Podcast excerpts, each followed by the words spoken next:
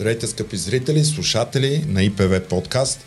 Това е хем 115 епизод, хем последен за годината, обзорен за всичко, което се случи през изминалата 2022 година. Останаха само няколко дни до нейния край. Година на противопоставяне между всички българи по въпроси, които би следвало да е лесно да сме съгласни.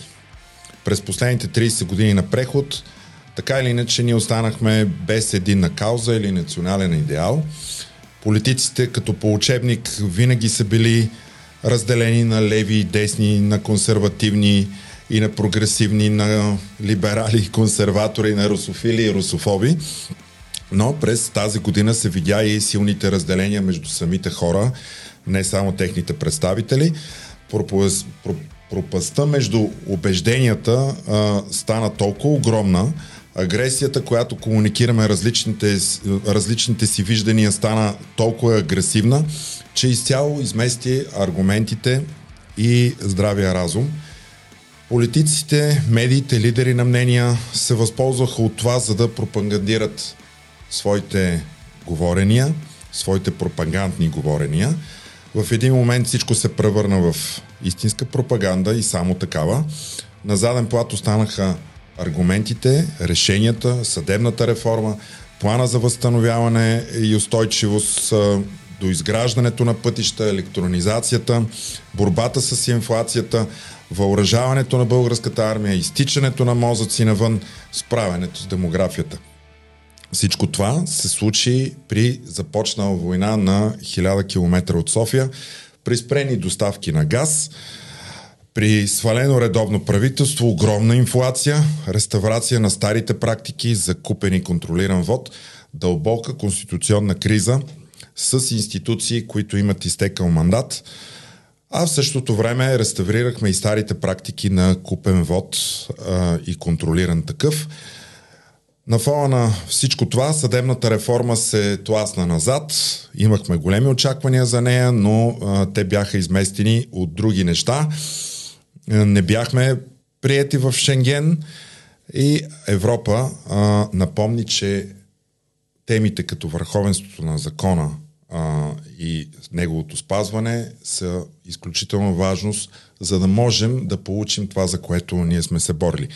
Получихме все пак похвала и насърчение да приемем най-сетне правила за разследване на главния прокурор, толкова пъти сме го говорили в този подкаст, и ограничаване огромната му и безконтролна власт – нашите политици им остана едно единствено нещо да направят. Да приемат този закон, както и онзи за борба и за противодействие с корупцията. Много от кризите по-горе ще започнат да се разплитат. Ще усетим нов въздух и онова желание да си останем тук в родината, за което възрожденците ни а, са проливали кръв и са написали ни от най-красивите строфи. Но очакванията, които имахме през януари тази година, те остават за януари 2022 и 2023. Благодаря ти. И тук е момента да а, отново да обява, че сме с Емо Георгиев и с Велислав Величков. Здравейте, колеги. Здравейте. Сега Здравейте имахме обсъждане как да минем през всички случило се. Имаше предложение за всеки месец а, нали, да имаме отделно споменаване, но решихме, че ще подберем най-важните събития и теми, които са се случили през годината.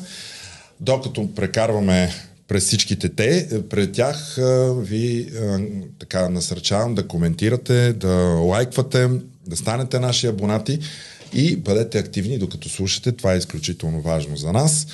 И така да започнем с а, първата тема, която е от дългия ни списък, а именно 2022 година започна с голямо очакване, с правителство, което имаше едни дълги, под, състояло се с една много сложна формула, а, по която то, а, то възникна.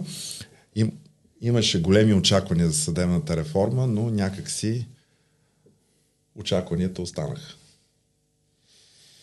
Абе колко да са били големи тия очаквания? Е, в начало тогава говорихме за, дори и за конституционни промени. Говорих. Да, да, те имаха в, в коалиционното си споразумение. Бяха... Това дед го даваха от мола.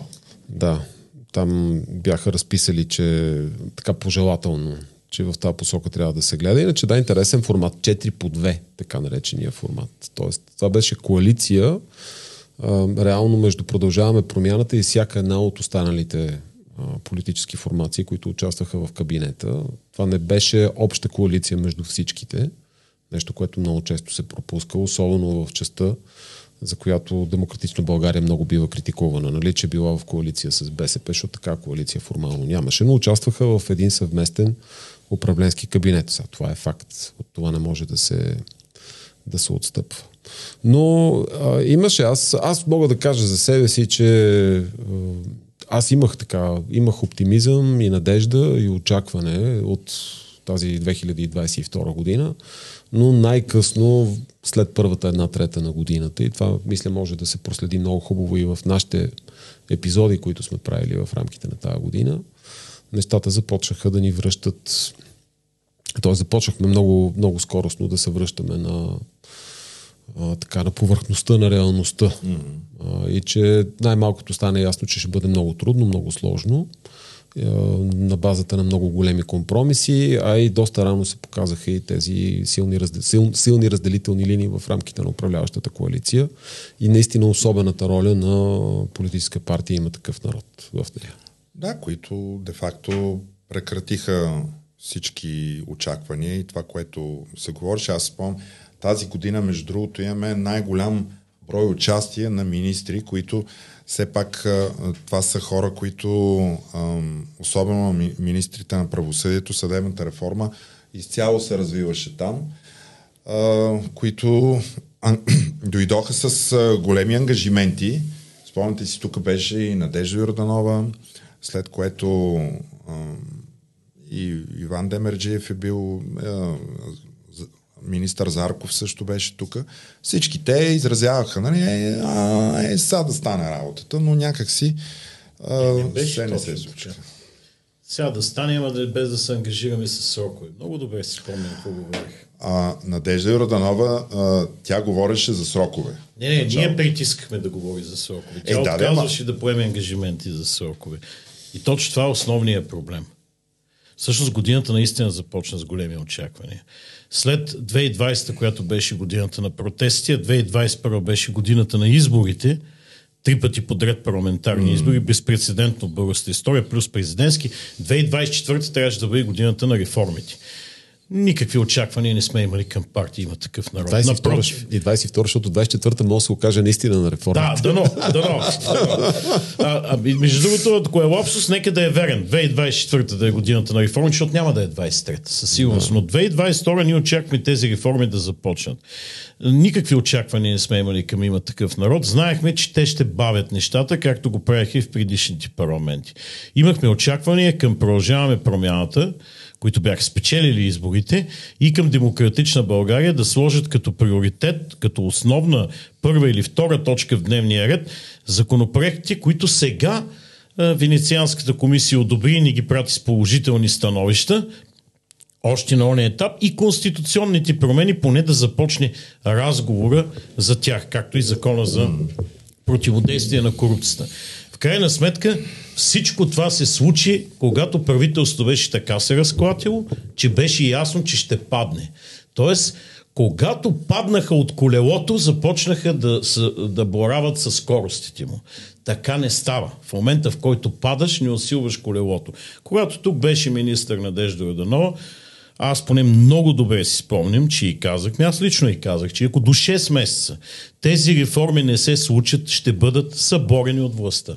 Точно след 6 месеца Ми, то така бяха случи, съборени да. от властта. И за мен, тъй като годината се делим с много ясен вододел, първата половина на реформаторско управление на очаквания, надежди, макар и попарени в твърде ранен стадий, втората година на на пълна разруха на направенето в първата част, връщане назад към най-мрачните времена в управлението на ГЕРБ от предишните 10 години. Естествено, с ни нови избори.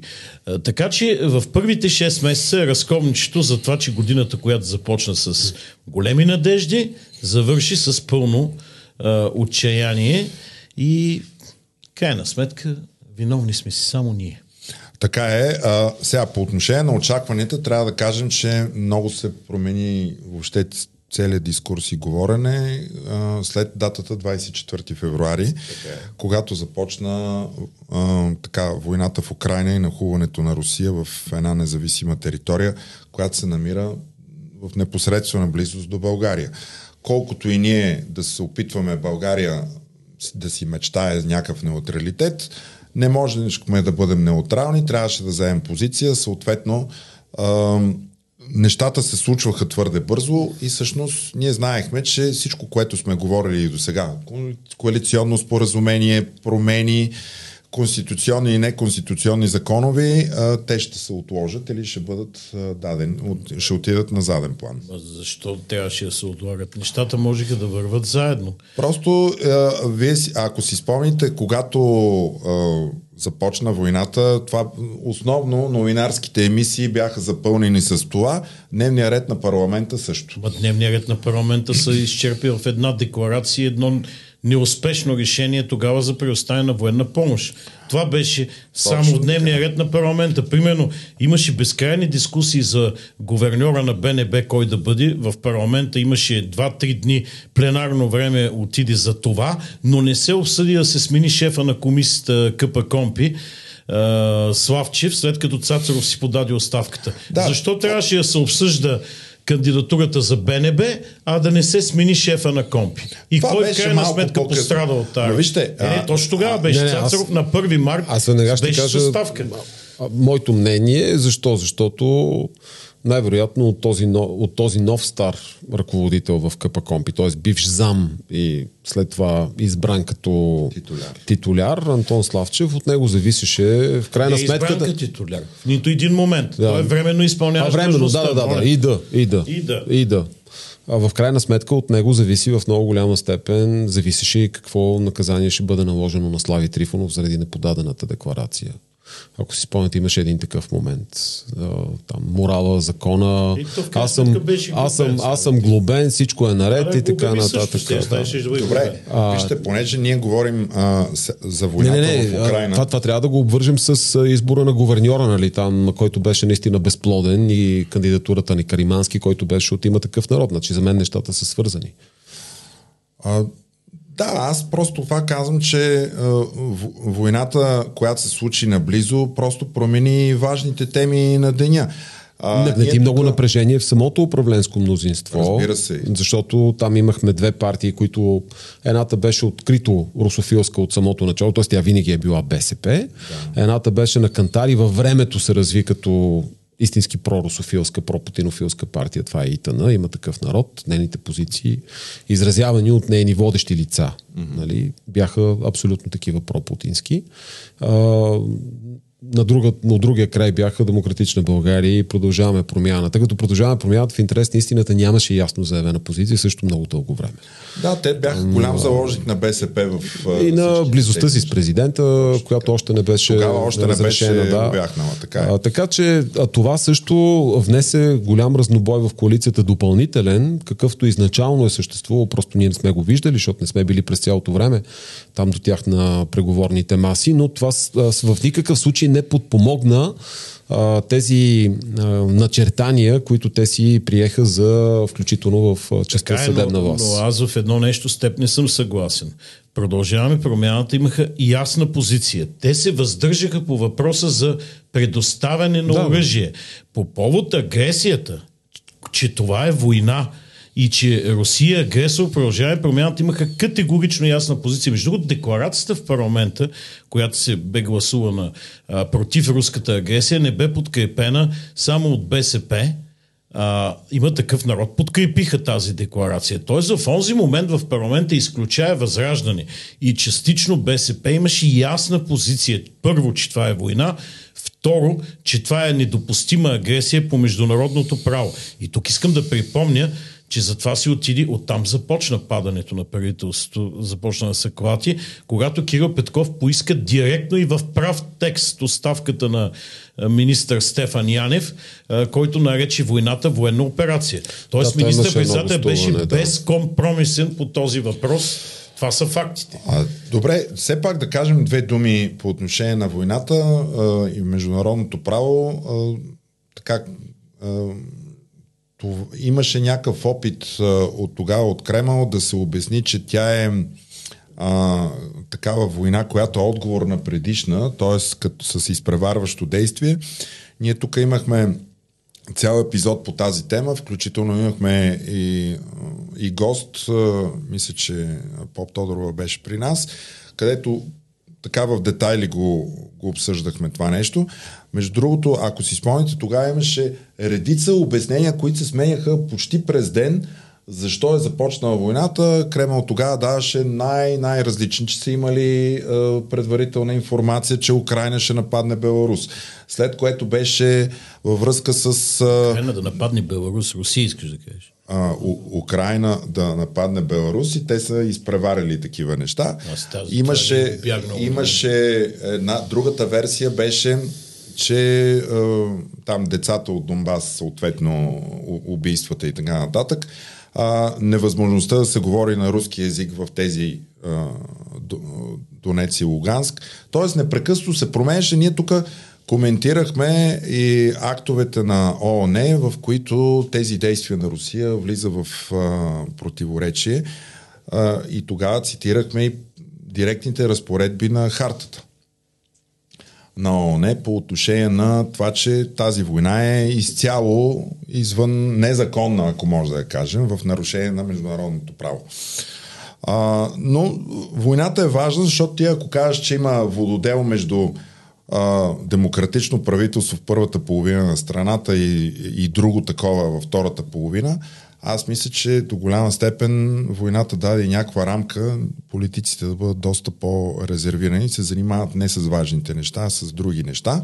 Но дойде след това пък едно друго събитие, в което изненада всички нас, една вечер, когато извънеш дойдоха някакви съобщения, които бяха като куко едно време, които които те дадаха сигнал, че има взрив в... А, какво беше там в... А, а... Не, имаше едно предаване на Куко, на Куко което... Да, Заец Козлодой. Заец Козлодой, където да. се Точно направиха така, за него. Предаване, да. да. Когато получихме новината за ареста на Бойко Борисов, беше нещо такова. свършим ли с войната? Защото аз им чуш, че искаш да не, не, не, не, не. Аз мисля, че си изчерпа темата за войната който, който му се занимава, може да изчете на сайта на Организацията на Обединените нации. Има много хубаво по темата за Украина, какви актове са приети от Генералната асамблея, това общото събрание на държавите членки на ООН, където войната е осъдена многократно. Русия беше извадена от съвета за човешки права.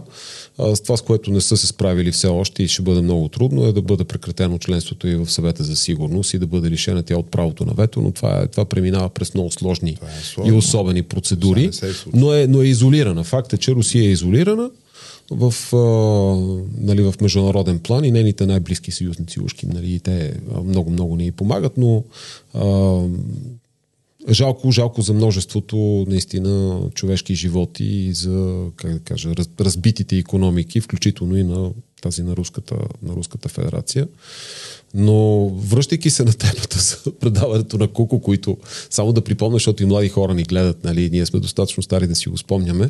Тогава беше, Куко да. си прекъсна предаването с а, така фалшива новинарска емисия, която да съобщи на хората, че има авария в а, АЕЦ Козлодуй и, и, и това беше довело до някаква невероятна паника тогава сред населението. И, имаше и хора, които не се вързаха, разбира се, на това. Решиха, че това е майтап, защото все пак майтапчийско предаване. Много но, хора се вързаха. Но много хора се вързаха. Блок, който живях 11 етажен блок, половината блок беше излезнал на улицата. Буквално. Да. Много хора се вързаха. Това е Ама... от една песен на Хърбърт Уелс на 6-то на марсианците от 30-те години, когато в радио ефир разиграва нашествие на извънземни.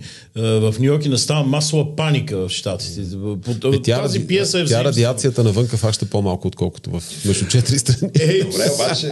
А, не, а, аз го сравних. Ги извозват на Сравних го това нещо с а, реакциите на хората, когато прочетаха е, а, новината в, а, в мобилните си устройства, защото някои си казаха, е, това тук нали, не може Трябва да бъде. Кажеш коя новина сега.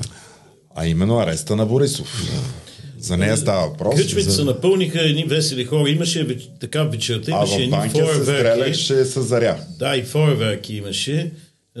Така, имам чувство, че беше по-важно събитие, отколкото дядо Коледа дойде, когато е, така, това се обяви и не беше само той задържан. И трябва да си спомним, че задържаха още двама е, заедно с него и хората решиха, че почва някакъв радикален обрат в борбата с е, корупцията, с така престъпността в висшите етажи на властта. Настъпва нова ера, както се казва, с факела на нова вера. Оказва се, че нито има факел, нито нова ера, но това е другия въпрос, дали заради една заря трябваше да се прави нещо, което е беше ефектно, но напълно неефективно и за мен то обърна окончателно каруцата. От този момент, 24 часа по-късно, освобождаването на Борисов а, и Горанов, а, вече беше ясно, че ще падне правителството. Поне за мен. Беше абсолютно ясно. И не знам защо това трябваше да се прави. Има една българска пророка.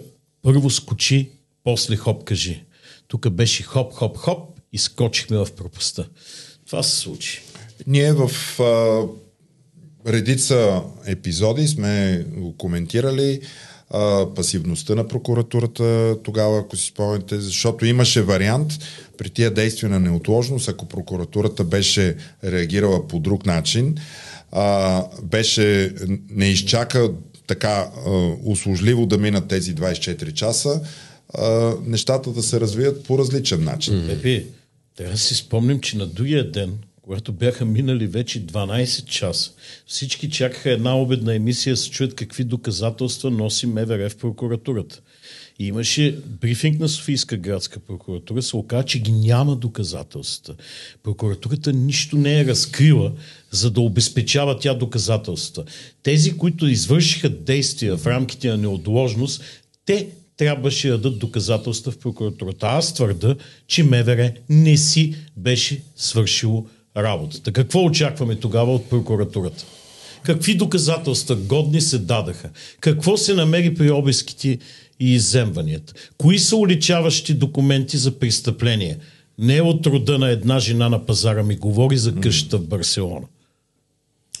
Е, аз Арестуван коментирам за премиер. изнудване, да. Нямаше за изнудване, за което, за което всъщност той беше задържан, нали? тъй като това е посочения в заповедта за задържане уж mm. повод законен. Това хубаво се разисква, между другото, в съдебните решения на районен съд и на административен съд София което град. за С което да са атакувани тези действия, тези, тази, тази принудителна административна мярка, нали, каквато е всъщност задържането по закона за МВР. И там се казва, че наистина посочено е единствено, единствено като е посочено правното, в смисъл въпросната разпоредба от наказателния кодекс е посочена без никаква допълнителна информация и а, това се изтъква като много сериозен недък, между другото, на въпросния административен акт, т.е. заповедта за задържане. Хубаво е а, съдилищата като цяло да са винаги толкова принципни в решенията, защото според мен е прав съда. МВР не само, че не са събрали достатъчно доказателства, както в последствие разбираме, но не са, не са били в състояние една добре как кажа, една заповед за задържане да, да напишат като хората, което също а, на мен ум не ми го побира, нали, след като ще задържат бившия министр-председател на Да, България. знаят какво ще последва. Да, и това, това, няма да остане, това няма да остане необжалвано, неатакувано и така нататък. Нали? Значи едно е да, едно е да направиш, да попълниш заповед, която да издържи съдебен контрол, едно е да го правиш едно към геотерена, нали? 5 за 4, както много често се случва и както ние от адвокатските си практики го знаем. За съжаление се е случило второто, това се разкрива хубаво от съдебните решения. Важното е обаче, че а, незаконни задържания има непрекъснато. Те не се изчерпват само с тези на бивши министри-председатели. Съда обаче не винаги подхожда толкова задълбочено да изследва въпросите и да се произнася в полза на задържаните. Аз лично съм очуден, искрено очуден, че голям професионалист като Бойко Рашков допусна да бъде замесен в такова нещо, което се оказа пълен провал. И ако мога, това бе събитието политическото на годината, задържането на бившия премиер, за съжаление събитието на годината се обърна в фейк новина. Това е жалкото.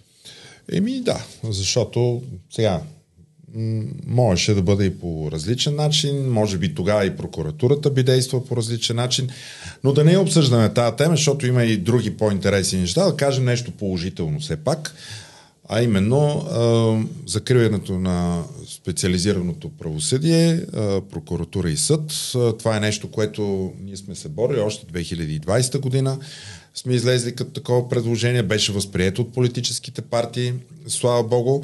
А, имаше един неуспешен опит, втория път беше успешен. Тоест, два, два опита имаше. Два неуспешни, Един добре. път до правна комисия, другия път до първо четене в парламент. А, така. И двата пъти има такъв народ го провали. Точно така. В един път даже с БСП помощта.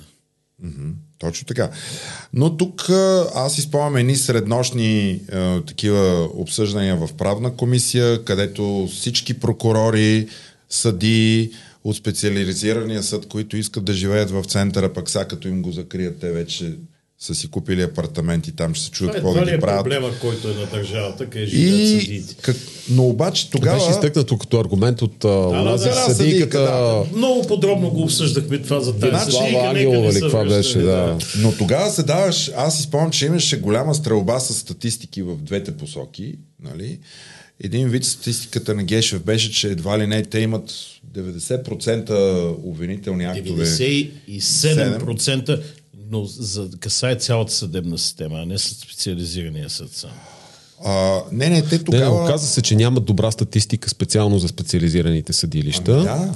И се оказа, че за времето на съществуването си нито един път не е правен анализ за работата на специализираните съдилища. Въпреки, че ВСС им го беше възложил. Да. И в 8 месечен срок те не го бяха изпълнили. Да. Този Единственият анализ, наистина добре направен, е този на Министерство на правосъдието, когато служебен министр беше Янаки Стоилов от 2020 Да. година. Началото на 2000, да, есента на 2020 година беше публикуван. Този анализ малко трудно се намираше, но все пак се намираше. И а, след това с закъснение се направиха отделни анализи на специализирания съд един, на апелативния един и на специализираната прокуратура общ.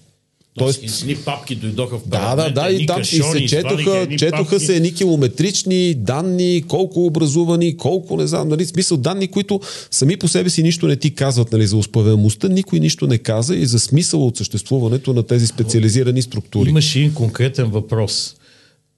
Дайте, даже и ние го поставихме също, защото се изслушаха представите на ПО, дайте данните за делата свързани с корупция по средните и висшите етажи Точно, на властта. Колко са успеваемост, окончателно влезе сила съдебни актове, пълни мълчания. Не, не, Депутат- там казваха, казаха, това вика ни е нова материя. Да, това, нова материя. Това вика от 2018 го имаме, нали? беше Да. 2017. Най-напред Да, беше 2017. пълно мълчание. С това казах, че име нова материя 2017, но годината вече беше 2022. Тоест минали са 5 години. Нормално на първи две инстанции едно дело протича за максимум 2 години. А ние вече са минали 5 години. И най-накрая пита колко такива дела текат в момента в съда и се оказа, депутат ги попита, че те или нямат, да. или не искат да кажат тази статистика. И тихомълком тогава имаше една, спомняш, предложение за сделка. Добре, върнете корупционните престъпления. Да, да, да, това беше между първо и второ четене от ГЕРБ внесено, да. Оставете, с- те го казваха и от прокуратурата. Заместниците Да, да, готови сме да се откажем, да. Готови сме да се откажем от корупционните престъпления. Върнете ги, само ни оставете специализираните Да съдилища. да. ОПГ-та при нас, корупционните взимайте си ги, там правете си ги. Това Имаше, имаше, да, да, за имаше, имаше, имаше те такъв момент. не дадаха и отговор на въпроса колко тези много наброй присъди са споразумения, в които те също бягаха, от този въпрос. Но тогава Гешев, ако си спомняте, той беше направил една, едно предупреждение или някакво пророкуване, че закрият ли тези специализирани органи и институции, ще настане огромен бум на организираната престъпност и а, видите ли, държавата ще бъде тотално окупирана от мафия. Тя е една народна представителка. В прав текст си го казва. Не пипайте организираната престъпност, че ще настане хаос. Да, Не пипайте т- организираната е. престъпност. Но а, сега, а, нещата бяха доведени до край. Аз съм лично доволен, че това се случи. Само да кажем, че имаше допълнително развитие пред Конституционния съд, където Гешев успори прияти от Народното събрание законопроект за изменение и допълнение там на НПК и на Закона съдебната власт. Конституционният съд много хубаво разби опорката, че Народното събрание веднъж е, като е създало специализирани съдилища, след това не може да ги закрие. Защото да, ВСС така твърдяха. Имаше, да, имаше да, там един... Невероятни глупости Пец, се... който... Има един прокурор а, от Е, Асоциацията той... на прокурорите. Той конституционалист невероятен ги да. развиваше тези, как да кажа, тия постановки, но ВСС му преподаде малко, а, Конституционният съд му преподаде малко конституционно право, но имаше проблем с така нареченото квотиране при прехвърлянето на магистратите от специализираните съдилища и от прокуратурите. И ние имаме тъй такъв като... епизод уроци по конституционно право. Да, където наистина не беше възможно, т.е. не беше правилно законодателния орган да преценява вместо кадровия орган кой къде да отива или да им се поставят ограничения в кой съд могат и в кой съд не могат. Но тук само едно изречение да кажа за прословутата специализация, която твърдяха тези магистрати, че са придобили, особено съдиите в специализирания а, наказателен съд. Впоследствие при преместванията видяхме колко много от тях желаяха да бъдат преместени в други съдилища. Не наказателни, най-вече в административен съд София град. И тук се задава въпроса колко пъти да са били специализирани пеналисти, наказателни съди, след като искат след това да ходят в административен съд. Наказателни аспекти на закона за устройство да. на територията, кадастър и имотни регистри. Да. Примерно. Затова сега са в административните Бактисахме тази специализация от всякъде, но не ние, ми самите магистрати, всъщност... защото отидаха в административните дела, където да обжалват жалби и глоби. Всъщност тук само да вметна, че това беше единствената добра новина за цялата година. Да. А Друга това няма. Че е това е единствената новина. добра новина и самия факт, че продължава Гешев и е, прокуратурата така болезнено да я коментират, означава, че това беше моментът, в който се разкъса обвивката на тяхната недосигаемост и контрол върху нещата. А между другото, дела не тръгнали с години в специализирания съд на първа инстанция, вече проведаха разпоредителни и първи заседания в Софийски градски съд и други съдилища, т.е. там нещата бързо се задвижиха и пак да напомним, че има неизменност на съставите. Започналите дела се да. гледат на първа инстанция от същите състави, които ги гледаха и специализирани за даже се гледат в същата сграда, докато приключи първо да, не се местят и папките. Нали? Производство не са местят mm. документи, папки, т.е. има непрекъсваем цикъл и всички глупости, които се говорят, че ще ли да са тия дела да пропаднат, очевидно е, че това не се случва. Напротив, те ще завършат по-бързо, убеден съм, от ако бяха продължили на две инстанции в специализирания съд. Добре. Следващата голяма драма, която за съжаление тя не е толкова положителна, колкото не се разви така както с предишната точка, това беше сагата на капитан Андреево. спомняте си, имаше един филм в YouTube, където беше показано всички аспекти, в където в една а, граница беше превърната частна територия на една фирма, Евролаб, която на границата а, така някакси озаконяваше всякакви корупционни практики. Това беше установено от Иван Хрустанов, който също участваше при нас в качеството му на замминистър на земеделието. Да кажем няколко думи съвсем накратко и за, и за това, как, как завършиха там нещата. Там имаше една поредица от дела, такива административни, административни да, по предварителното изпълнение. Което очудващо се паднаха при един и същи съдя и той, и той Ма не при кой да е. Ма не при кой да, да е. При Георги Чулаков се паднаха. Тоест той се падна всички състави, а мисля, че по три от делата беше е, съдия докладчик. Имаше да. така една игра със седмиците, датите, с дежурствата, така че изведнъж, когато в него, когато той е дежурен съдия, делата се разпределяха. Изведнъж той започна да дава дежурства и всичките как дела се казва, там. изведнъж стана една така работа съдията на Евролап. Нали? Така случайно се получава. Аз не е, казвам, че има някаква връзка. Е, но факт е, че всички дела бяха загубени от Българската агенция за храните по предварителните мерки и изпълнение. И фирмата Евролаб на практика беше върната на границата, откъдето беше отстранена. Стара разлика, че вече се конкурираше с Държавната лаборатория по измерване и се наложи вътрешния министр да изпраща жандармерия, за да успокои страстите, за да не се стигне до физически сблъсъци между държавните представители и частните служители на Евролаб, кой да проверява камионите. Дали за 6 минути или за 45 минути се проверява един камион. А, само да кажем, че това е най-голямата граница на Европейския съюз, където има най-голям поток. И другото, което стана ясно, че след тази сага капитан Андреево беше обявен обект на националната сигурност, което това, което ни се обясни тогава е, че автоматично изключва присъствието на такива частни лаборатории на обект, който е обект на национална сигурност, но Евролаб си остана въпреки Говорих това. за едни там. 100 милиона, които само от такси губи държавата. А, Не говорим за проверките, кой как минава и какво минава. Но факта е, че това беше една от най-големите битки на реформаторското правителство, в която бяха ангажирани видни представители на Продължаваме промяната начало с Иван Христанов, но там беше и Христо Даскалов, шефа на агенцията за храните, незабавно отстранен след това, когато се смени управлението. И тази битка наистина беше водена принципно изцяло в държавен интерес и за съжаление на този етап също беше загубена. А, И Между тук, тук тръгнаха нещата, усилиха се нещата за свалянето на правителството. Аз мисля, че последната капка, която преля чашата на бившето статукво и ги подтикна към саморазправа с управлението, беше именно капитан Андреево и Евролаб. Корупционните практики, които там бяха спрени. Мъчи се да си представя колко са били големи, за да бъде това капката. А какво стана с прокуратурата? Намерили, на ден. намерили някакви данни за извършено престъпление, за онази документация, която бивш ръководител на Агенция за, за безопасност на храните, този мисля Пламен Молов се казва, а, носи на Христо Даскалов.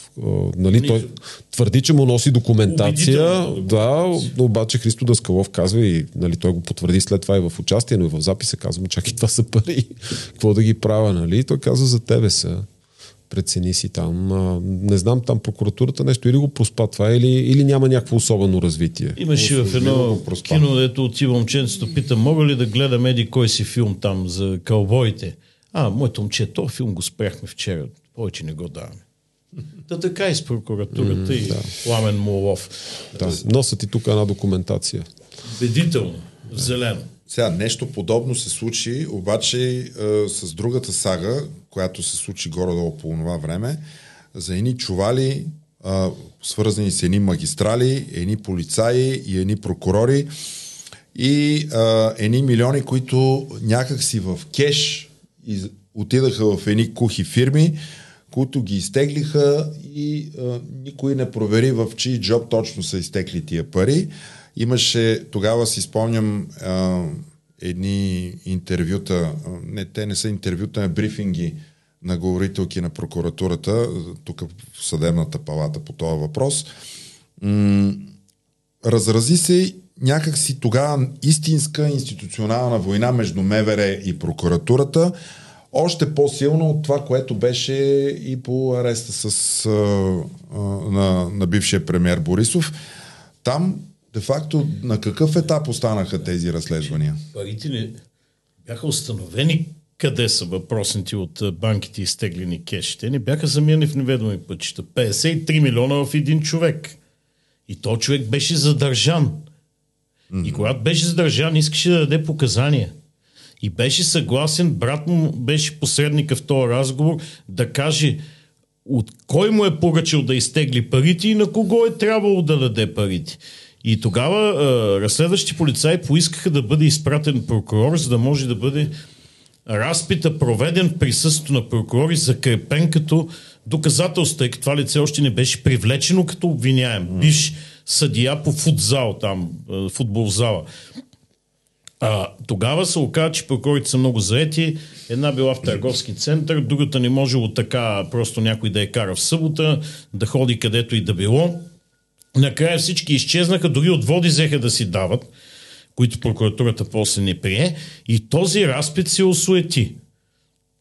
След като се осуети този разпит, това лице внезапно изгуби желание да говори. Може би като видиш, че си съгласен да говориш, но не ти праща човека, който зависи да, да се вземат показанията в негово присъствие, се замислиш, абе, чакай аз да не, да не взема си причина вреда вместо полза, като почна да говоря. И в крайна сметка това лице замина под опеката на прокуратурата, след това бе привлечено като обвиняем и така се чу дискретно след няколко месеца, когато вече не беха на власт продължаваме промяната, че има още 4-5 лица, които са установени като са евентуални съучастници и са е, също в досъдебното производство привлечени като обвиняеми или разпитвани като свидетели. Тези имена на тези 4-5 лица, за разлика от първия, въобще не се чуха, никой не ги оповести и настана след това пълно мълчание на какъв етап е разследването, дали ще има обвинителни а, актове, дали има организирана престъпна група или по, за как, по кои членове на наказателния кодекс, дали е поръчителство, дали е съучастничество, какво е. Това прокуратурата, която иначе е доста така свободохотлива по други дела, които нарича от значим обществен интерес. Тук обаче упорито мълчи. И всъщност цената на тия 53 милиона на още много други пари, които не са знай къде са отишли, е липсващия лот 5 на магистрала Хемос. Лота липсва, парите са заминали по предназначение. Говорим за много, много милиони левови. Ето това беше истинската снимка на корупцията, измерена в пари, видима в пари за 2022 година. И нищо не се случи. Значи това трябва да се направи филм по това нещо. Ще бъде пълен антипод на тия италиански филми, които гледаме за Фалконе, а, и там тези герои, които разкриват Абе, огромни Това да не ти е борбата с индустриалния коноп. Аре сега тук, да. нали, да ти дадат награда Фалконе за, да за борба с бизнеса. Нали? Все пак абсурда, който есента се случи, прокуратурата реши да извика вътрешния, бившия вътрешен министр вече Бойко Рашков, да го разпита той какво знаел по тия въпроси? Не лицата, които са участвани, не лицата, които са били свидетели, а вътрешния министр, чието е, разследващи полицаи са хванали далаверата и са заловили човека с парите, той трябва да отиде в прокуратура да разкаже се едно той е носил парите. До там стигнаха нещата. Рашков мисля, че отказа категорично да отиде на е, разпит по този въпрос в прокуратурата и може би прокуратурата пък използва това съвсем да потоли случая. Да, и накрая имаме едни изгорели пари, едни хора, които стоят там. Те всъщност, какво се случва? Чакай бе, имаше някакви демонстрации, нищо... имаше тук митинги, се събираха, блокади с камиони, строителна техника, да им се Искаха раздават пари. Да. Сега това е, това е по малко по-различен, как да, да го кажем, с... параграф. В случая за плащанията Точно, беше извършено, да. частично извършено. Да. Строителството, което имаше един мораториум от Народното събрание по плащанията, Който... решение, което да. Конституционният съд също обяви за Точно противоконституционно. Да. Но, но в крайна сметка част от тия хора, които пратиха строителната техника на тия протести, са същите хора, които не са построили лот 5 на магистралата, но парите са раздавани е, може би, предварително. Може би, защото не са стигнали до тях парите. Да, са някъде са пропаднали преди това. И тия може да са стигнали, ама колко още чакат? Mm. Примерно. Добре, и стигаме до онзи вододел, за който а, ти спомена а, по-рано днес, а, а именно а, първия в а, най-новата ни история, успешен вод на недоверие и падането на правителството на Кирил Петков. Да кажем каква беше за какво беше поискан този вод и всъщност има ли друга причина, освен заявената там в Народното събрание, за Македония... да се до тук? Да, бе, глупостите. да. Македония. Я, я, я. А... Всъщност някой може ли да се сети за какво точно беше поискан вода, защото той не беше за цялостната политика. Това беше само преди половин година. За какво беше поискан вода? Това ще, стане, това ще стане като с министъра на външните работи. Аз, не, това, аз ще ви кажа за, за финансовата политика. За финансовата политика. Вод. Но всъщност това, което аз изпомням, което да, беше много отдавна, тогава точно се дискутираше а, къпа компи. А, тогава се а, така, а, кой да оглави тази комисия. Тогава беше предложен Бойко Рашков. Тогава беше предложен Бойко Рашков, съответно имаше едни предложения да има блокиращи квоти на всички, през всяка политическа сила в Пак парламента. идваше от има такъв народ. Пак Така се казваше, от да, има такава беше такъв новата, да. А, всъщност, тогава най-много ескалираха нещата и те внесе се този вод на, на недоверие от страна на ГЕРБ. И От страна на ГЕРБ. Да. Кога са внеси? Само Е, след като Слави Трифонов каза, изтеглям, изтеглям си имаме министрите. епизод с контакта тук, да, изтегля да, от диванчето, да, да. изтегля министрите и формалният повод пак бяха тия пари за пътно строителство. Е, те бяха в техния ресор. Не бяха в техния ресор, но Гроздан Караджов беше министър на регионалното развитие и той поиска едни, мисля, че 3 милиарда. 3,2 милиарда, Да, мисля. 3 милиарда, които не му бяха отпуснати на правителството заседание. Оттам започна кризата около Караджов. С това Слави изтегли министрите. ГЕРБ сякаш вече Каза, бяха... че било заради Македония. Македония, ая, ая, ая. После се оказа, че заради финансовата пари, забележете, обвиняха правителството в едва ли не в нови корупционни практики. Не за корупция, не за цялостната политика, не за регионалната, за финансовата политика на правителството. И много удобно, точно когато има такъв народ, влязаха в а, огромен разрив и започнаха депутати от има такъв народ дори да казват, че не са съгласни с това решение. ГЕРБ днесе вота на а, недоверие, който категорично а, нямаше да мине, ако не беше подкрепен от има такъв а, народ. Сега, понеже няколко пъти спомена има такъв народ, тук като подправка в манджата трябва да кажем и неизбирането на Каримански за управител Е, не, на то там, то, БНБ. ние, Там до беше там тръгна. нали? Но това, там това тръгна. стартира Да, да. колата. Така е. А, а, оттам... Аз... Говореше си за някакви мераци на Ива Митева да я избират за, За конституционен съдя. Това е по-второстепенно. Нали, но Едва да. ли толкова. Но Сега наистина- жената ще прави нова партия, между другото, да знаете. Така ли? Не, не знаем, нали? А, Аз Да. ако брат Поле знам, ама за... И тя ще прави. Да не е една и съща партията. Да. Не, бе, като тря- нищо няма. Вижте, трябва да има партии любими да се сменят, защото едните, ето сега Итана, като си заминаха, някой трябва да дойде на тяхно място. Другото, това е супер перверзно по финансовата политика, защото има такъв народ, бяха от тези, които гласуваха харчовете, по-високите харчове, дефицита част и всичко, да, всичко останало и след това подкрепят вод на недоверие срещу собствената си политика на практика. Тоест за седнат сами да си бият чамари или да плюят срещу много силен вятър, нали? така че да им се върне на, Да, на лицата. в, в комисията в парламента аз не, не знам дали не беше а, оглавявана и от а, техен човек тогава. Каримански беше много активен и по бюджета. Той си Да, беше да, шеф да, да, на, на, на комисията. Да, да, да. Финансово. Точно така. Така че а, много странно. Загрявката за този вод започна с свалянето на Никола Минчев от поста председател на Народното събрание, когато дори депутати от гласуващите за освобождаването му казаха нищо лично. Ние много уважаваме господин Минчев. Той справя с работа, обаче трябва да дадем знак, че трябва да има промяна. Те най-напред свалиха председателя на Народното събрание и след това правителство. И тук много сходен стана сценария с 92 година, когато най-напред беше свален председател на събрание покойния Стефан а, Савов и след това беше свалено правителство не с вод на недоверие, с вод на доверие, което тогавашният премьер Филип Димитров поиска и не успя да, Да, а, да оставка получи. Да. Сценария беше изключително сходен и в двата сценария най-активната парламентарна група беше тази на ДПС.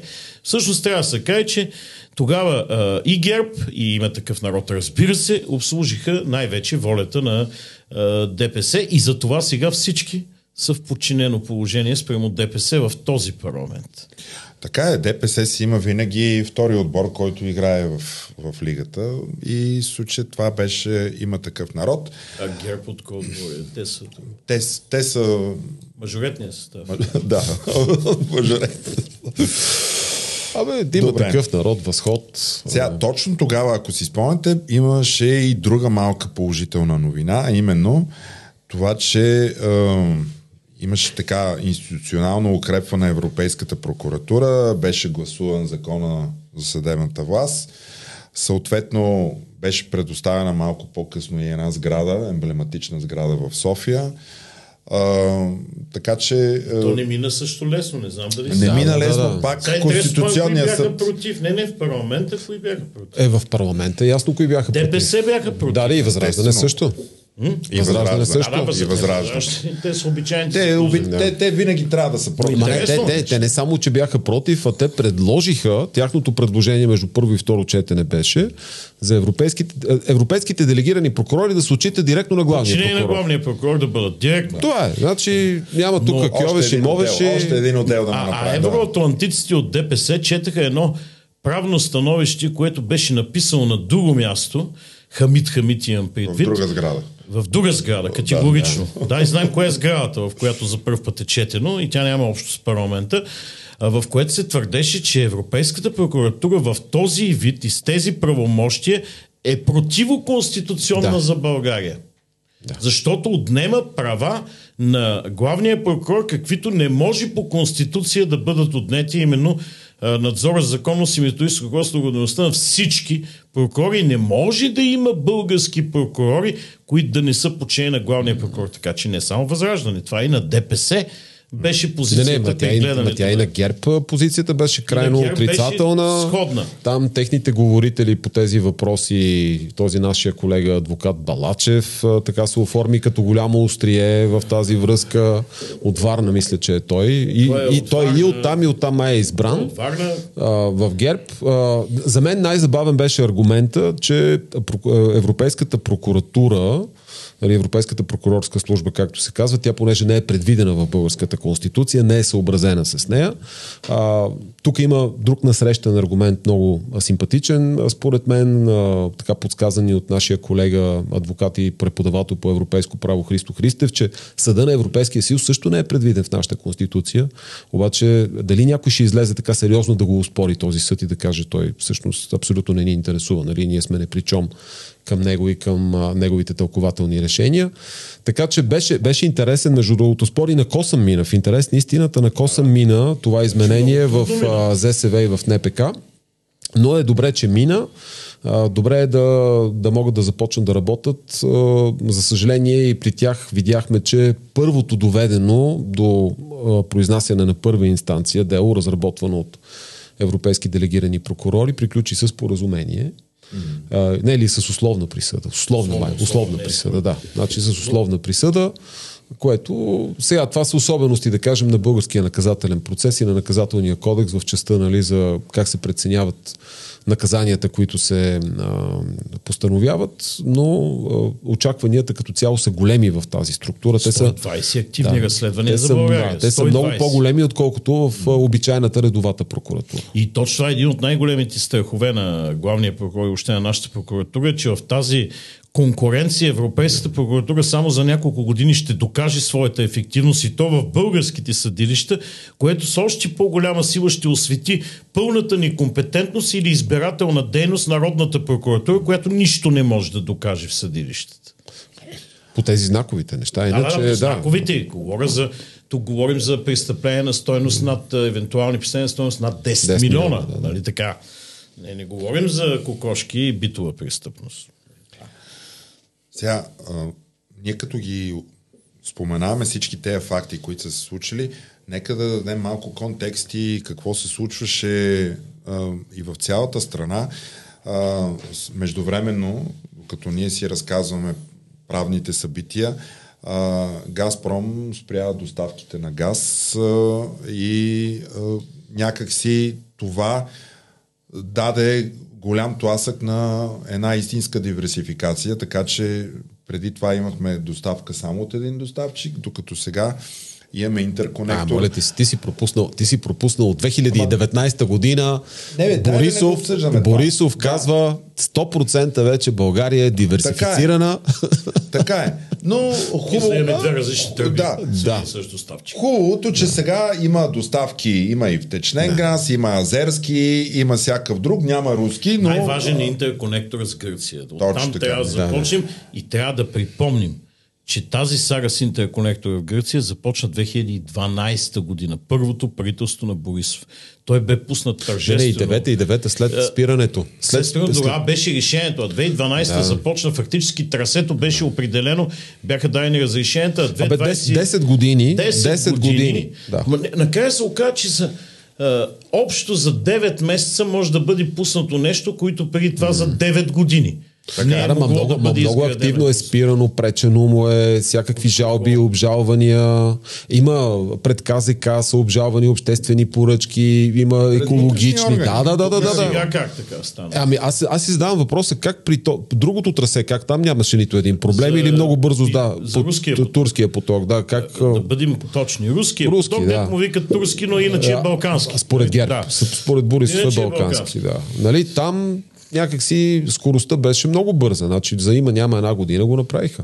Нямаше ли такива обжалвания? Ми не се знае, може да е имало, ама нещо много бързо. Или много бързо са се гледали делата, или а, недопустимост нещо може би там по Всъщност тук основната заслуга е на правителството на Кирил Петков, защото всичко беше абсолютно готово към месец а, юли, но трябваше Акт 16 да а, се получи за съоръжението. Вече имаше даже вътре показаха с а, налягането, че вътре има газ в Ема, тръбите. бюрдюр, бюр, бордюрчетата не бяха. Бордюрчета за тях не знам наистина, но в крайна сметка е, Гълъб Донев литна там до компресорната станция, обрал лаврите и се Оф, върна с имаше, пера от газ. имаше една много жалка история с този наследника на Гроздан Караджов. Шишков май се казва на регионалното Регионалното, развитие, е бивш- който показа ГЕРБ замминистър. Така ли? Да, бе, замминистър значи, на този, този. Шишков показа една снимка на едни а, разкопани тръби, но такива от а, керамика, които са и а, с цел да покаже, че изобщо не е готов газопровода и тогава нали, всички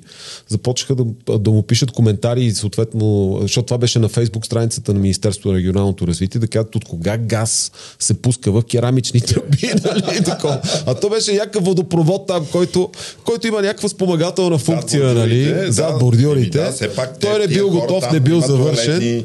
Но беше, беше изключително жалкарско това от страна на служебното правителство тогава. Сега, в лицето освен, на Шишков. Освен, нали. освен газа, а, имаше проблеми с а, горивата, качиха се страшно много цените.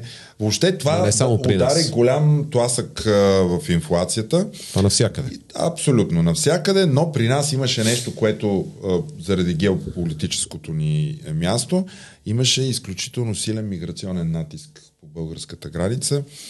А, появиха се масово случаи на търговия с трафик на бежанци, имаше загинали полицаи. А, въобще, а, това с, с газа, спирането на доставките, покачването на горивата, целият този миграционен натиск, който тия мигранти, те не, не се случваха инцидентите само в, а, на границата, но се случваха и вътре в страната. Съответно, имаше голяма част от mm. живата сила, която а, беше изпратена по границите, но случаите се случваха и тук в страната.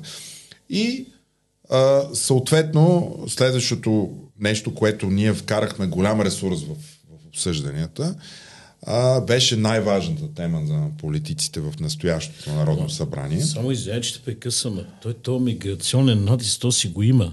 Но ние говорим за едни канали за трафик на хора от години, за плащания, за така групи организирани, които с това се занимават и които и полицията, и прокуратурата или проспива, или прикрива.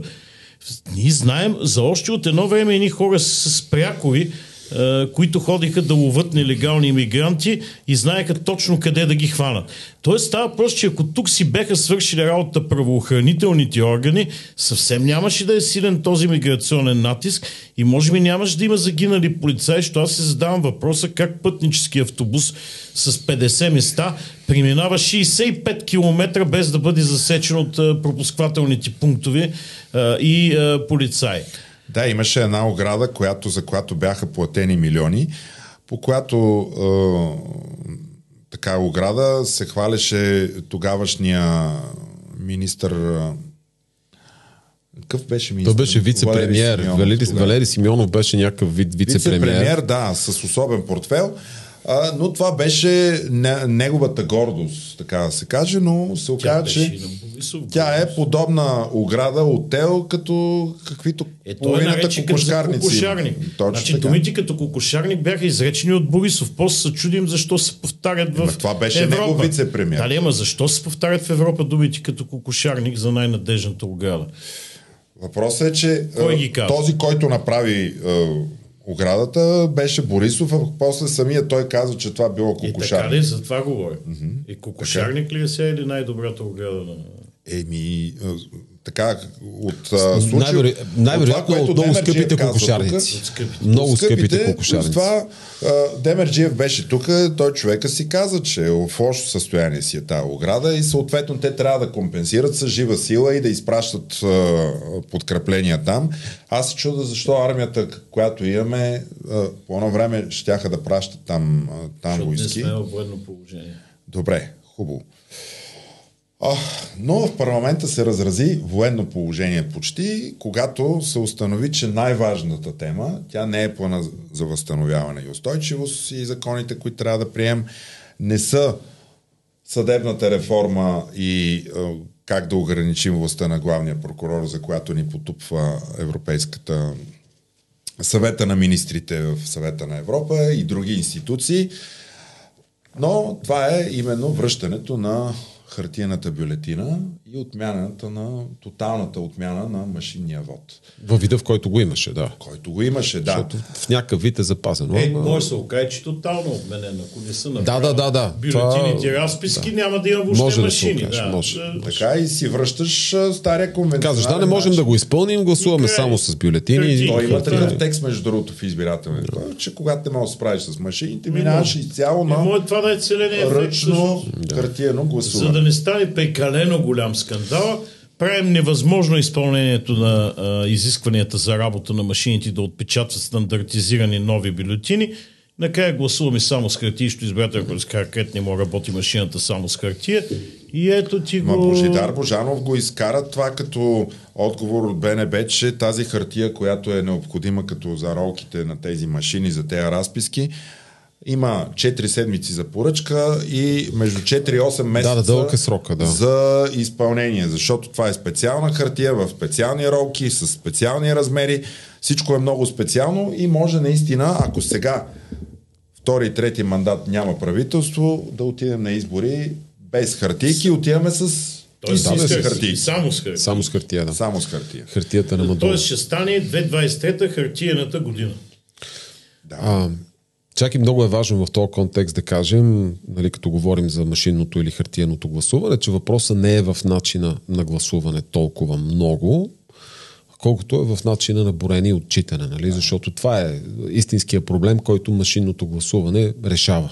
Всъщност. Да, и валидните и невалидните бюлетини. Да, защото... че то, да, то отнема наистина голямата власт, която я имат секционните избирателни комисии при преброяването и при съставянето на протокола, тъй като това са отправните точки след това за а, изборните резултати. И понеже няма доверие в а, този процес, а, а това да няма доверие е резултат от много дълготрайни манипулации и изборни нарушения, се премина към тази наистина радикална стъпка. Другата страна обаче, тази, която видя, че не може да се възползва добре от машинизирането на изборния процес или че съответно и пропадат схемите или не се получават както до сега си се получавали и това беше в най-голяма степен ГЕРБ и ДПС, бяха най- най-силно против машинното гласуване, решиха, че ще положат невероятни усилия да разклатят доверието в изборния процес, когато е осъществяван с машини. Започнаха да се говорят глупостите, че софтуера може да е пипан, че някакви хора имат кодове, че кодове се търгуват, се предлагат, Флашки се- флашки магически се носят и така нататък и така нататък. В някакъв момент към тях се присъединиха и от БСП. В своето участие тук при нас Явор Божанков каза, че, да. каза, че да, че в централата на БСП валели, така да го кажем, искания от низови организации по места, да се, нещо да се направило, че хората не искали да гласуват възрастните хора, особено не искали да гласуват с машини и това трябвало да се промени, трябвало да се коригира. А, самата БСП, която а, спомняме си през 2020 година, протестната година, щяха да напускат парламента, нямало да се върнат на заседания, ако не бъде гласувано пълно въвеждане нали, на изцяло машинно гласуване и така нататък. Сега започнаха да говорят и те не бивалиците на Борисов, че а, Кирил Петков им предлагал а, кодовете, т.е. да влязат и те в далаверата, ако си оттеглят а, законопроекта за изменение и допълнение на изборния кодекс и какви ли не, Е, И какви ли не простоти. Самата Корнелия Нинова казаше, че е, така някой е убедил, че е загубила 15 мандата само заради машинното гласуване. Не, а, аз, аз я разбрах, че, аз я разбрах, че, че тя и с дявола би се съюзила, само ако може, ако може 15 депутата отгоре да има на, на базата на тя това. има 15 депутата отгоре, а, а, ГЕРБ има 30 отгоре, дали Нинова ще го отчете като успех? Това е много интересен въпрос. Всъщност, важно ми е ние да имаме 15 депутата повече и срещу това сме съгласни ГЕРБ и ДПС да управляват. Така звучи. Нещо такова, да. Ами, това има значение, когато вече броиш, назначаваш членовете на парламентарната квота на ВСС. А, но тук трябва да се хора- каже, че какви, колко депутата ще имаш? Нали? БСП а, не се присъединиха. Те бяха двигателя на обратната промяна. Така е. Техен беше законопроекта, от който кри- нещата критиката, тръгнаха. не, не, критиката на ГЕРБ и ДПС е, е по-отдавнашна. Да, но става Нали, и въпрос, че опитите им не- да разклатят доверието е А по-отдавнашно. ако не беше законопроекта на БСП, трябваше да има пълно демаскиране на ГЕРБ, които да внесат този законопроект. да. И в крайна сметка този законопроект остана на 10 или 15% същия. Всичко друго беше между първо и второ четене. Тогава споиха всичките дивоти, нарушиха се всички парламентарни а, правила. Беше разчекнат буквално изборния Ама кодекс. БСП си го изгълта всичкото И това. БСП го изгълта всичко И в комисии, и в зала. Тоест не, те не държаха само на първоначалните им предложения. Те подкрепиха всички дивоти, включително първоначалното закриване на обществения съвет към ЦИК. БСП също го а, подкрепи. Да, да, да. Махането на електронната памет така, че да не се отчита по паметта на машината, да не се сравнява с приборените бюлетини, това БСП също го подкрепих. Да. Така че... Те имаха едно единствено между първо и второ четене. а, Това беше и предмет на дискусия в комисията. Тогава да се увеличи броя на членовете на ЦИК от 15 на 25 души, което съвпадаше нали, като предложение по съществото си, нали, с различни мотиви, но по същество беше също, имаше идентично предложение на Възраждане и това беше прието на комисия, но в последствие отпадна. Мисля, не е в, не е в крайния пакет. Мисля, че ЦИК си остана с 15 души, не с 25 а, то просто щеше да, щеше да оголеми този орган и да отвори, да, да отвори, как да кажа, вратите му за още повече присъствие на партиите на статуквото в него. Това вървеше с примахването на съвета. На, така да, на да обществения съвет. да. Да, да. Защото, защото парламентарната представителност била много по-важна от тази там, на, е тази гражданската, тезата която на е, Чулаков, нали, Радомир Чулаков. Но това тезата за възрастни хора ми стои много интересна. Сега бях по а, коледа във Варна. Та е малко по-различна системата за регистрация и таксуване в градския транспорт. Има едни апарати, в които като натиснеш, може да си избереш билет за един час в една посока, билет за два часа в една посока, билет за цял ден, билет отиване и връщане. Светват четири различни квадратчета на първи екран. Натискаш екрана, след това ти казва какво точно си избрал, трябва да го потвърдиш, след това ти дава каква сума да платиш, трябва да я платиш, след това излиза билета. Тоест това е двойно по-сложно, отколкото натискането на машините, но видях и ни възрастни хора, сигурно част от тях електорат на БСП, които съвсем спокойно се оправяха с всички машини, с всички зони, натискаха си, пускаха си и дори даваха акъл на гости на града, които не познават този вид машини, как се работи с тях. Тоест, те се справят с банкоматите, справят с електронните системи на градския транспорт, но изведнъж се оказа... смартфоните също. Смартфон, но се оказа, че те не могат да се справят с изборните машини, където имат точно два клика да натиснеш, за да излезе разписка. Така че това е толкова абсурден довод, че дори не се заслужава да се обсъжда.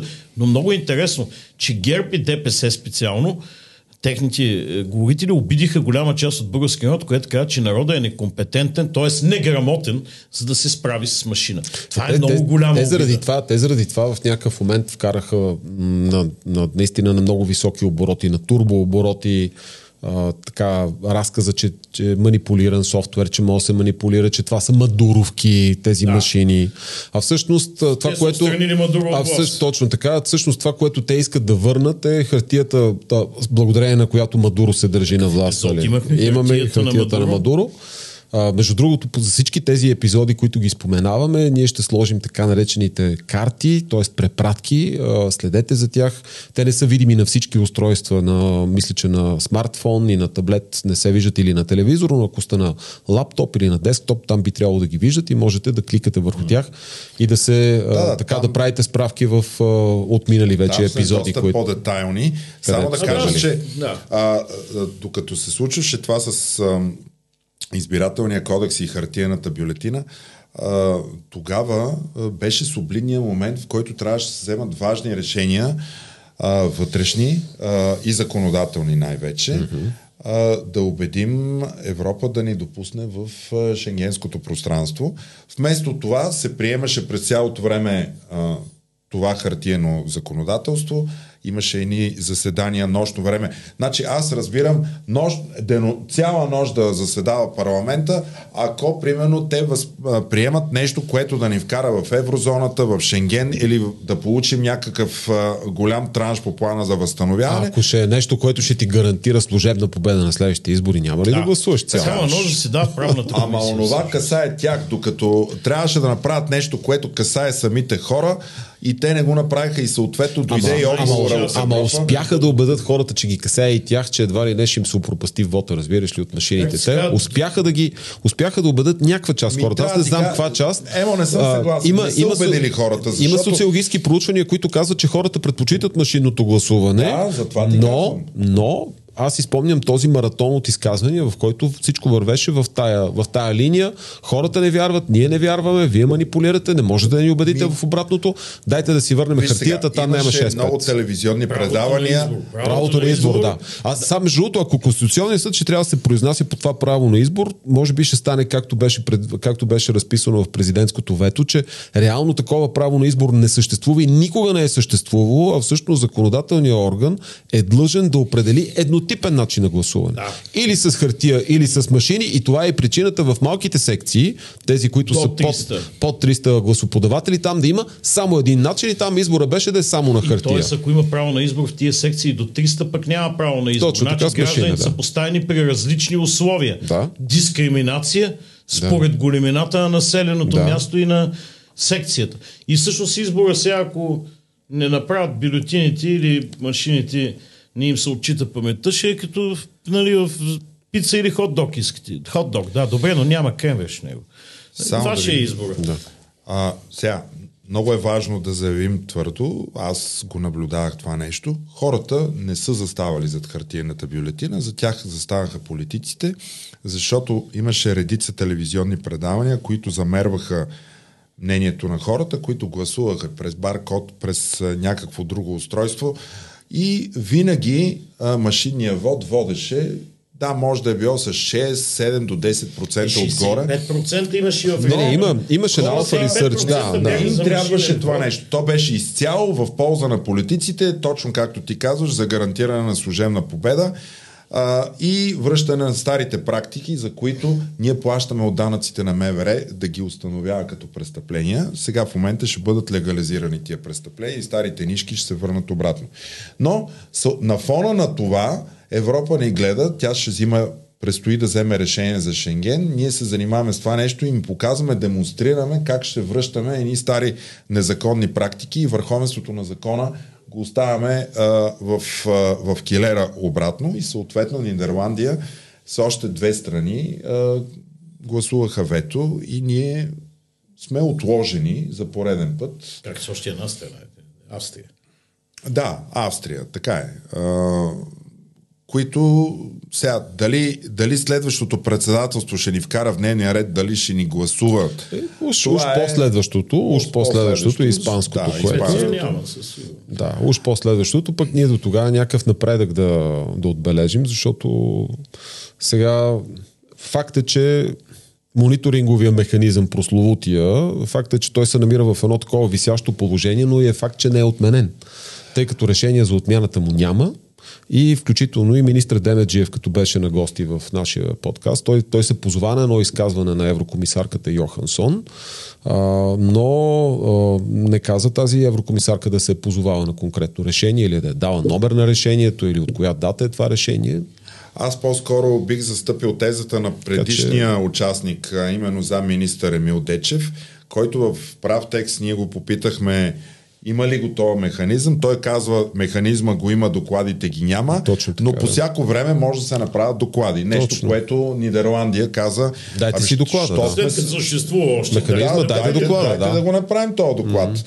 А, и, и това е отделно от а, хоризонталния механизъм за върховенството на правото, което върви във всички държави. В България има един допълнителен.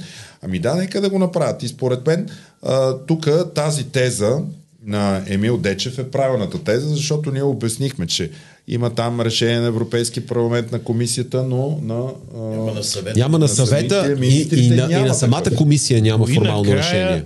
Няма. Бившия външен министр от ГЕРБ Екатерина Захарева се принуди да го признае, че няма окончателно Няма, решение. така е, да. Но не се правят доклади. Добре. А, Но факт е, че ние сме извън Шенген, за което пък е, всички изкараха виновни Нидерландия и много се радваха, когато Аржентина ги отстрани, отмъстихме на холандците. Интересно, че австрийците ги забравяме. Всъщност ние отмъщаваме на себе си, когато не се грижим да има върховенство на правото, защото ние сме безправна територия в правната общност на Европейския съюз. Така се получава. Сега по тази точка искам да кажа нещо от вчера. А, Ми направи голямо впечатление. Знаете, в момента върви а, сагата с а, Христо Грозев а, и така това, че той е обявен за общонационално издирване от а, Руската федерация. А, това, което той заяви в три от своите си участия, че българското правителство не го е потърсило за подкрепа, но за сметка на това Нидерландия, Австрия, Швеция, Литва и Естония те са влезли в контакт с него, за да му предоставят закрила. Той казва, българското правителство не го е направило И това той е нещо. приел австрийското предложение. Окей. А, така че... И тук президента го опровергава това нещо. Той твърди, че още от преди да стане публично тази, тази дискусия. Преди Христо Грозев да разбере. Да, да, преди едва ли не Христо Грозев да разбере, че българското правителство било предприело действия, което обаче не може да се. Тоест, не се. Освен, освен голото изказване, освен голословността, нали, нищо друго не се предлага. Не е разбрал българското правителство. А, и това е много интересен въпрос, който може би трябва да се зададе или на Гълъб Донев, или на самия президент, защото от него идва това изказване, че всъщност от много отдавна българското правителство да е направило сметка и е предложило съдействие и помощ на Христо Грозев. Абе, вие научихте ли? Тоест, българското правителство е знаел Чакай, така, съобщението, не знам, не знам дали ще ме фане камерата в момента. Само е така да, да покажа нали, едно. Та, Аз е да ви много питам, интересен и днешния да ви питам разговор вас с двамата. Митрофанова. нали? Вие, вие разбрахте ли как се казва външния ни министр? Е, е, сега, Можем да се изпитаме. Да, да, да, имаше и коментари, даже в коментари ни бяха написали, да, че... защото пак този човек ще ви напише как мога Нека да да не ни знаете напише, името на външния ще министр. гледаме, може би цяла България днес ще избере името на външния министр от срещата му с руския посланник Митрофанова, ако той е защитил достойно правата на българските граждани. По-скоро в тази среща. министър Милков е бил мил с нея. Иначе така пак че... няма да разберем как се казва българския външен министр. Това е истината. За да ти запомнят името, не трябва нещо повече от това да заемаш пост. Трябва да можеш да заемаш позиция. И то навременна и адекватна Ама, позиция. Ако се умилкваш, нищо, че се казваш Милков, пак е позиция. Така е, да. Разбираш? Е, то по да, някой път тогава- нямаш позиция е позиция. Да, ама- излизат прякори, а не имена. Добре. Хубаво. А, все пак да кажем за онова решение, което ние сме коментирали много пъти, а именно на двете кметици на младост, а, които И так метицата и замкметицата. да, Върховният касационен съд а, след голямо очакване се произнесе, И за съжаление. 8-месечно забавене. забавяне. Не беше в тяхна полза, но пък начина по който те бяха прибрани в Сливенския женски затвор беше много драматичен, светкавична реакция. Бих казал безпредседентен. Да. Не, не, едва ли се е случило друг път. Значи, те не знаят за самия съдебен акт. И в 7 часа сутринта на вратите им идват по двама-трима полицаи, двама полицаи и полицайка, дават им 10 минути да съберат багажа или 15, а, иска тя време да се а, да остане насаме 5 минути с детето си, което не е навършило една годинка, без присъствие на полицаи вътре, те ни Те дават тази е. възможност. Отказват. И без транзитен престой в а, ареста подготвителен, директно за Сливен и ги а, вкарват а, двете там, правят всичко различни възможно да ги отделения. разделят в различни отделения. И сега тук е интересна присъдата на Върховния касационен съд относно размера на наказанията, защото това е второ намаляване.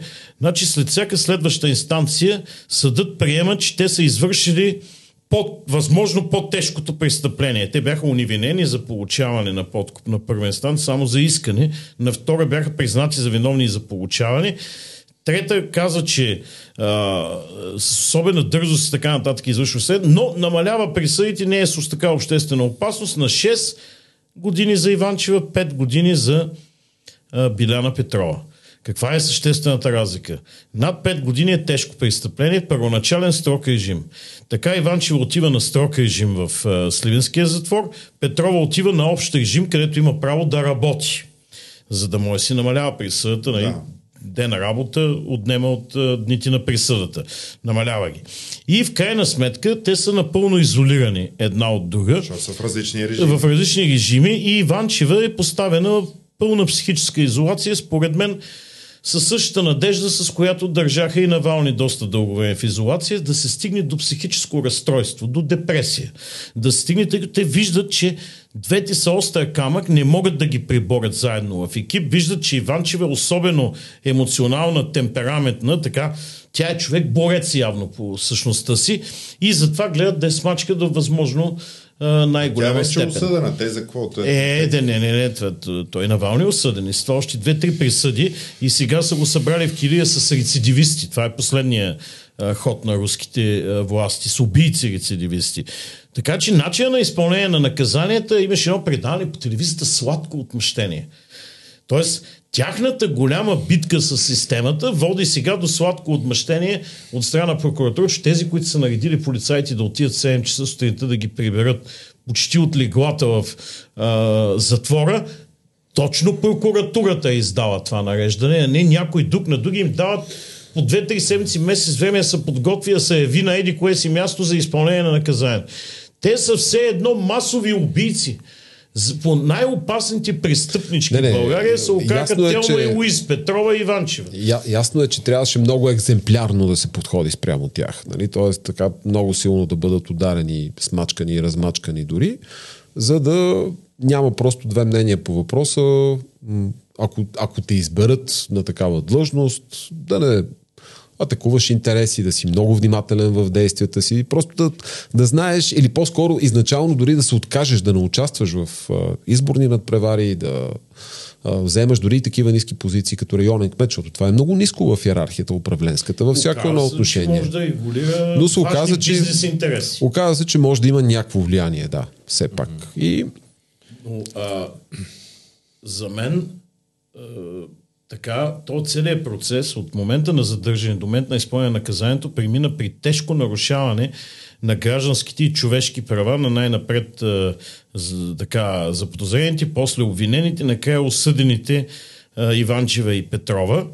И гаврата продължава, но не мога да не кажа, че без да коментирам по същество съдебния акт, този, тази смяна на състава на Върховния касационен съд от първоначално избрана с публично теглен случайен жреби към състава, който ги осъди, беше скандална.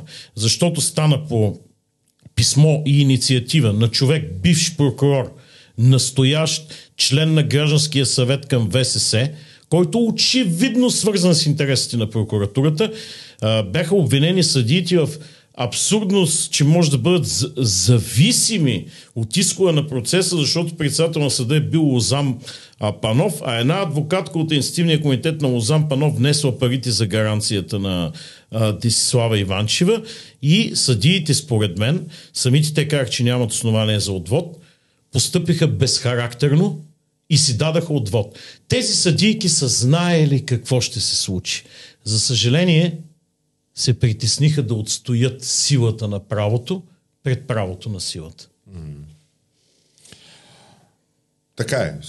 Така, спомням си го този скандален случай, но пък е, Това е, това е което е в момента. Четем писмата от затвора.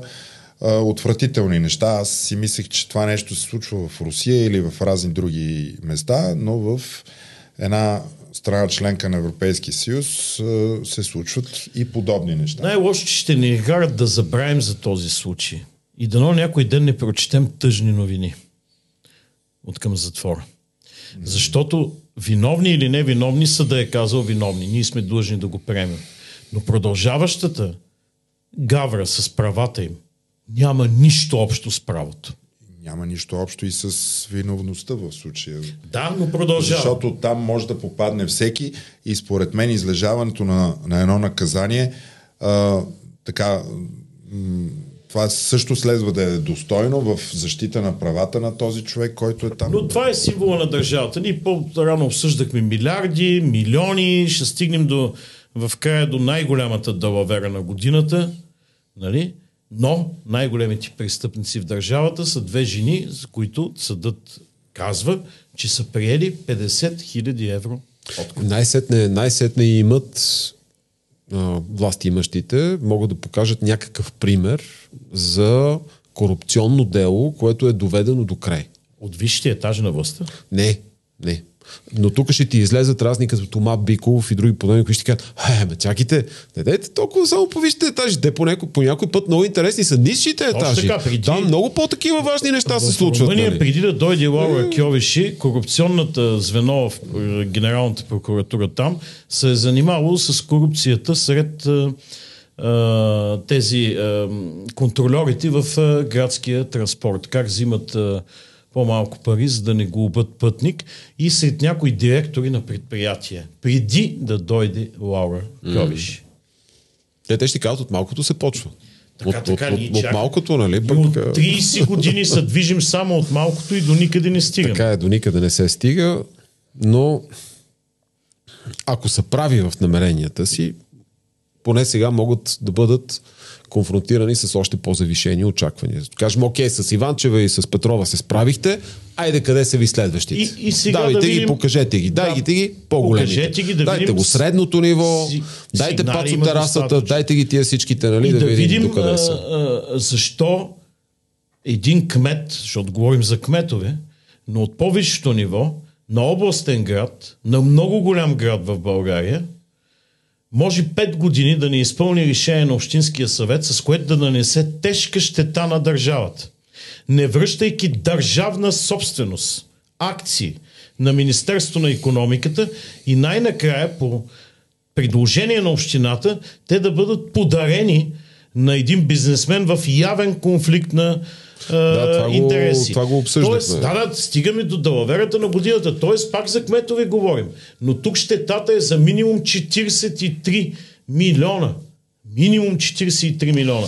Има явно бездействие, неизпълнение решение на Общинския съвет и последваща сделка, с която е, е, се е, осъществява е, в полза на друг, е, се осигурява съответно благо, в полза на Чакай, трето бе лице. сега? 43 милиона, а, това е оценката на дупката. Това е, това е парите, които държавата даде, за да бъде платена дупката. Дупката във Варна. Срещу което трябваше да бъдат върнати безвъзмезно дадените акции от Пловдивския панаир.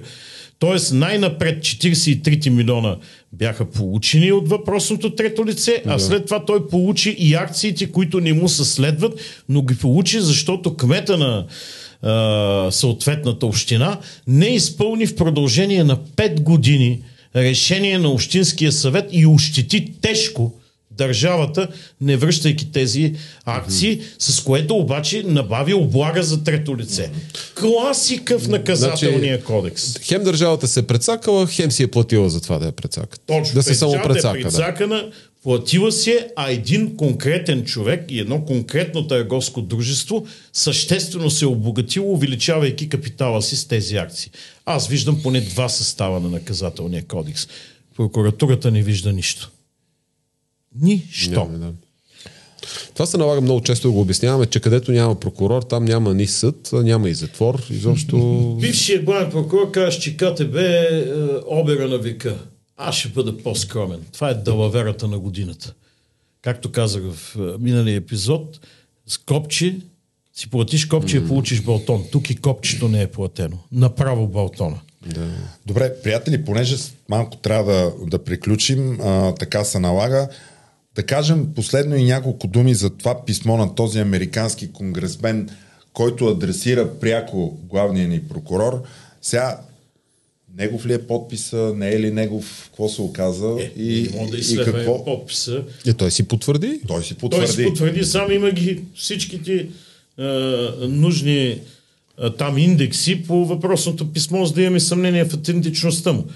Тук обаче целият въпрос е от писмо на един конгресмен може ли да последва нещо по-сериозно като решение в Конгреса. Защото това е само едно писмо. Тия, които казват, това е само едно писмо, е част от мнение на един човек, те са прави. За сега това е само едно писмо и е частното мнение на един конгресмен.